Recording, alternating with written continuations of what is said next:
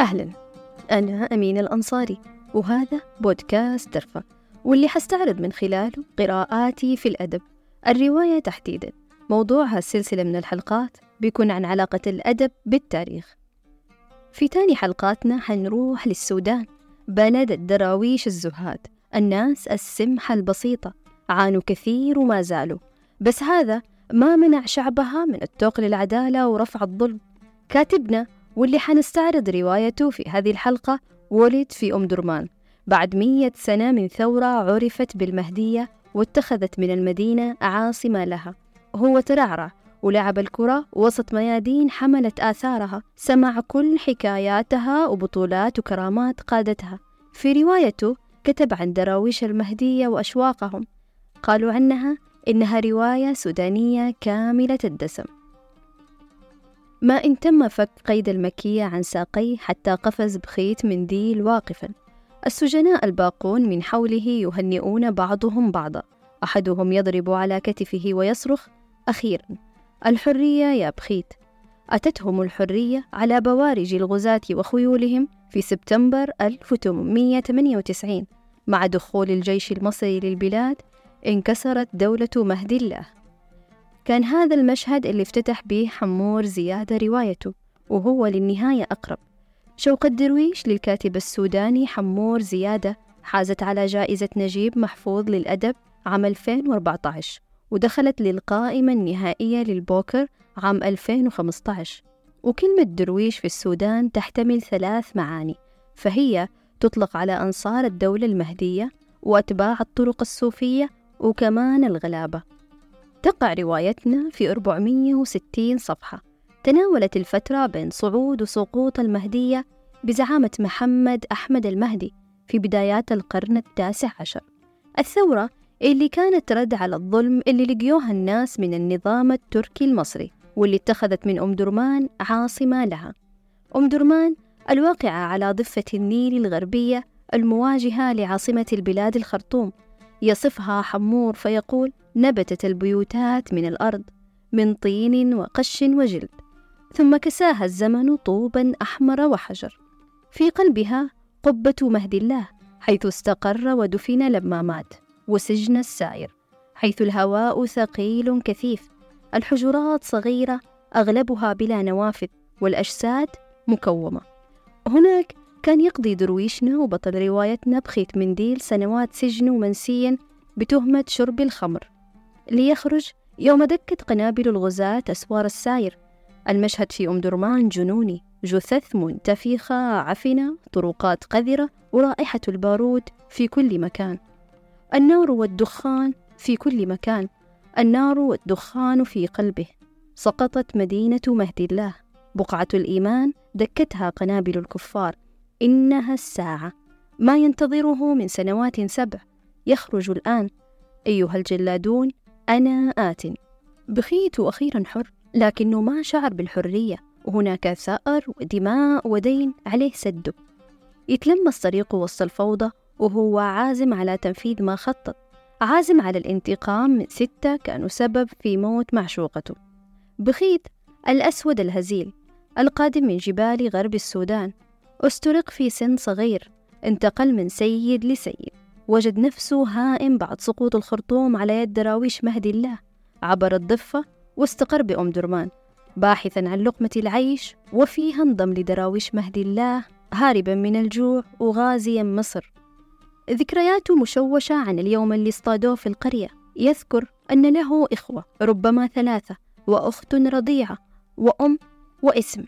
وفي أم درمان وجد نفسه حر في بلد جديد كلاهما ابن يومه. سيصبح مثل هذا البلد ويتعلم الحرية. بخيز وأثناء سعيه لتعلم معاني الحرية يقع في الأسر مرة أخرى. وهذه المرة في مصر بعد ما انضم لدراويش مهدي الله الغازية. وكان سيده الطيب يوسف أفندي سعيد يجالسه بكثرة.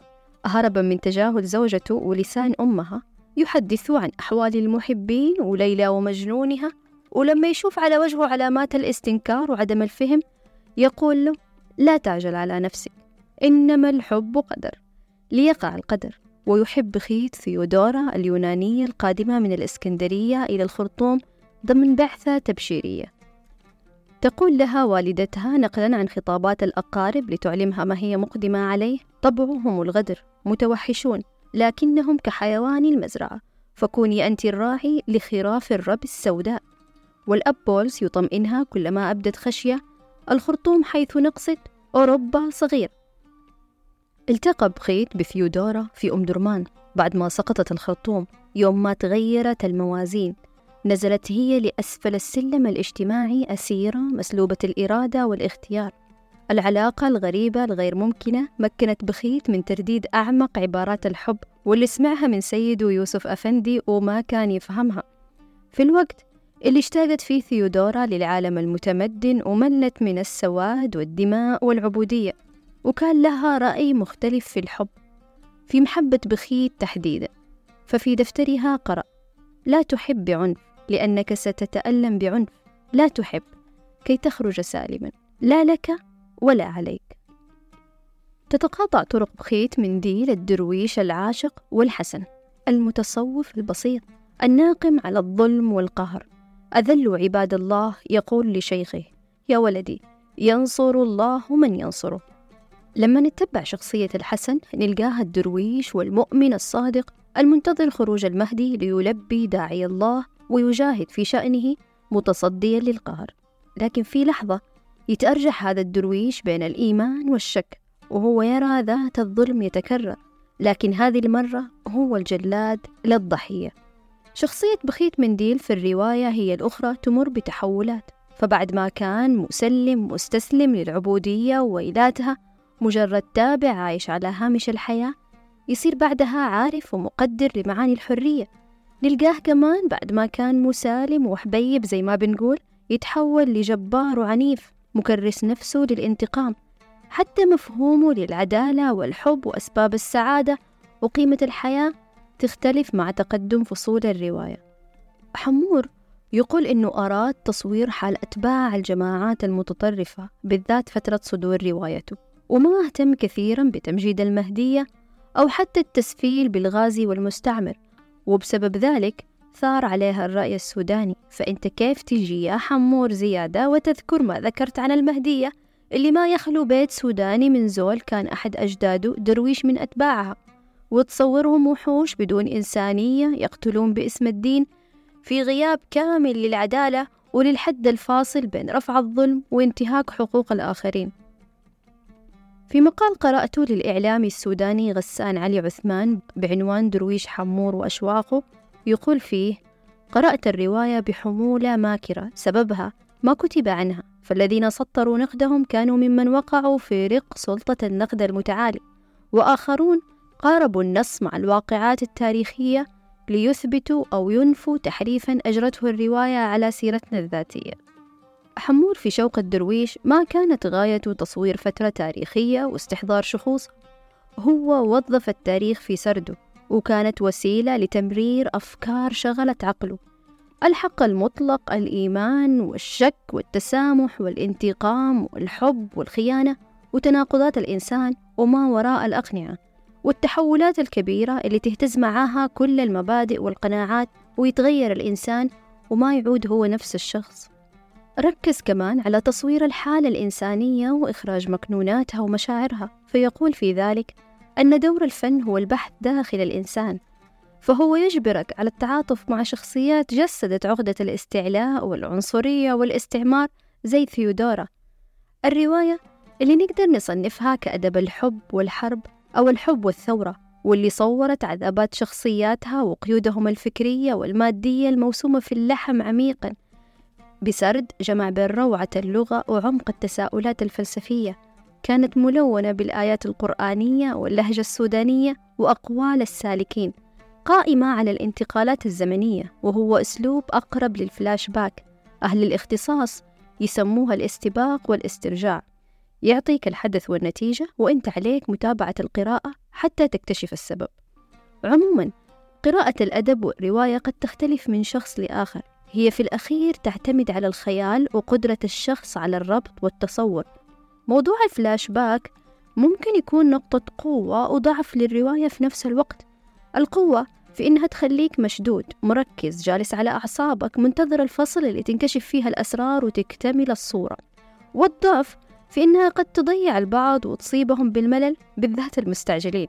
ولأن الأدب من وإلى المجتمع بمعنى أنه جزء منه لازم يلامس قضاياهم وأوجاعهم ثرثراتهم وخرافاتهم وتصور للبيئة والإنسان. فحمور حرص على هذا الجانب. فالرواية قد تفيدك في رسم صورة للزول السوداني المتصوف البسيط وجانب من أحوال الخلاوي واللي هي مدارس داخلية لتعليم القرآن. وهي الصورة الرحيمة واللي تجلت بين الحسن وشيخه بعد ما ضجت مواقع التواصل بالانتهاكات اللي تصير ضد الأطفال فيها. ولما نجي للبيئة فنلقى إنه حمور صور لنا لحظات مفصلية في تاريخ مدينتين الخرطوم وأم درمان. صعود واحدة تكون دائما على حساب الأخرى. نقل لنا لحظات الانتصار والمجد وكذلك الهزيمة والسقوط. رسم ملامح الخرطوم حدائقها وأشجارها الظليلة شكل العمارة فيها والحياة الاجتماعية.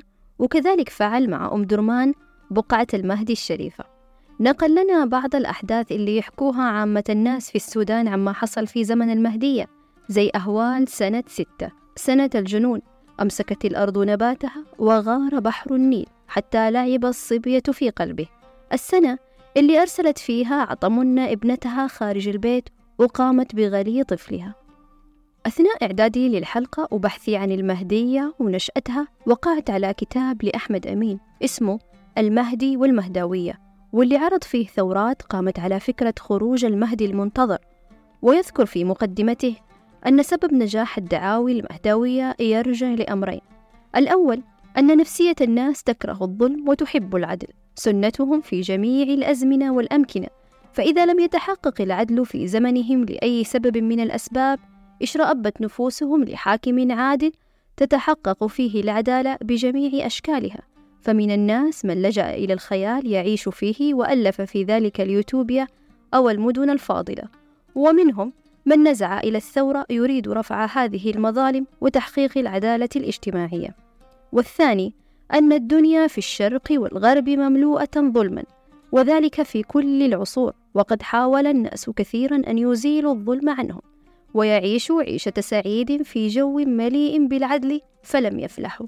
فلما لم يفلحوا أملوا فكان من أملهم إمام عادل. إن لم يأتي اليوم فسيأتي غدا وسيملأ الأرض عدلا وستتحقق على يده جميع الآمال. لنجد أنها نفس الأسباب اللي جمعت الأنصار حول الرجل الذي أزعج الحكومة. وتناقل الناس أن زمن خروجه اقترب. يترك زيادة نهاية مفتوحة لروايته. يطرح فيها تساؤلات عن معنى وقيمة الحياة والحب والإيمان ووصفه كوقود ومحرك للجماعات. وما المهدية يا بخيت إلا إيماننا؟ فإن ذهب الإيمان ذهبت. وأخيرا لا تنسوا تشاركوا الحلقة مع الأصحاب. قولوا لهم أمينة بتتناول معاكم كتاب من الدرفة في آخر أربعاء من كل شهر. ولا تترددوا أبدا. في طرح الاقتراحات والأفكار اللي نتطور ونرتقي من خلالها لطرح مواضيع تناسب ذائقتكم الأدبية.